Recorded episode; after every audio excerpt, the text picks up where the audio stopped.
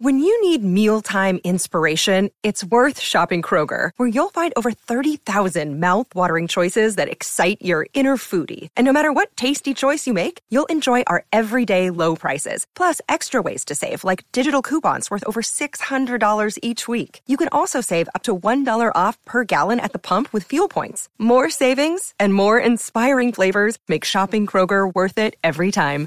Kroger, fresh for everyone. Fuel restrictions apply.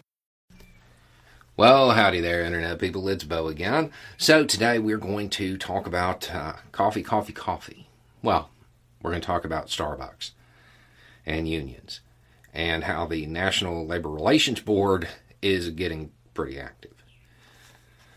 Now, up in Buffalo, the NLRB put out a complaint that alleged 29 unfair business practices, including 200 violations of the National Labor Relations Act. Um, now, the general tone of this was that Starbucks was trying to stop the unions from forming and putting pressure on them in violation of the act.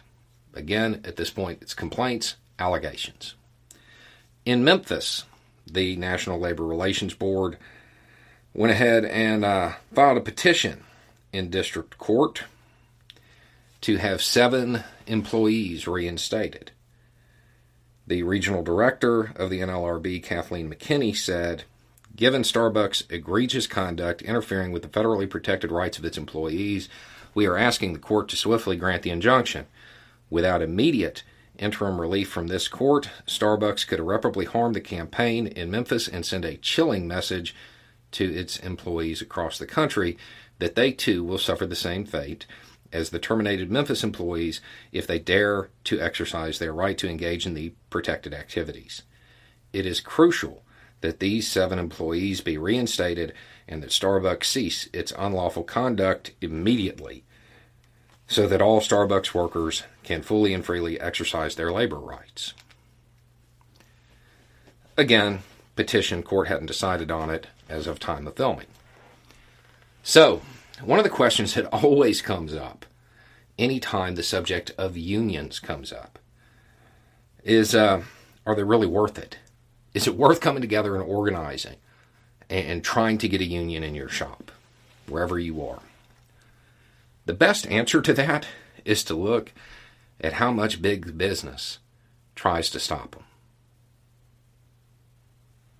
There is power in numbers. There's safety in numbers. You've heard it since you were a kid. The collective power that is exercised by an organization, by a union, something like that, is immense. So much so that large companies spend untold amounts of money in an attempt to make sure that a union doesn't get into their place. Because that union is there to protect the workers.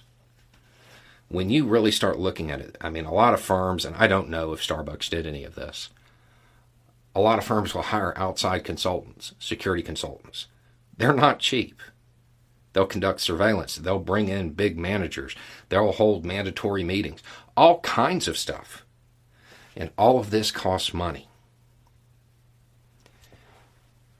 If there wasn't power in the union, if it was irrelevant, if it didn't lead to better conditions, the companies wouldn't care. If it really was just some scam to take a couple dollars a month out of each employee's pocket and put it into somebody else's, the company wouldn't care.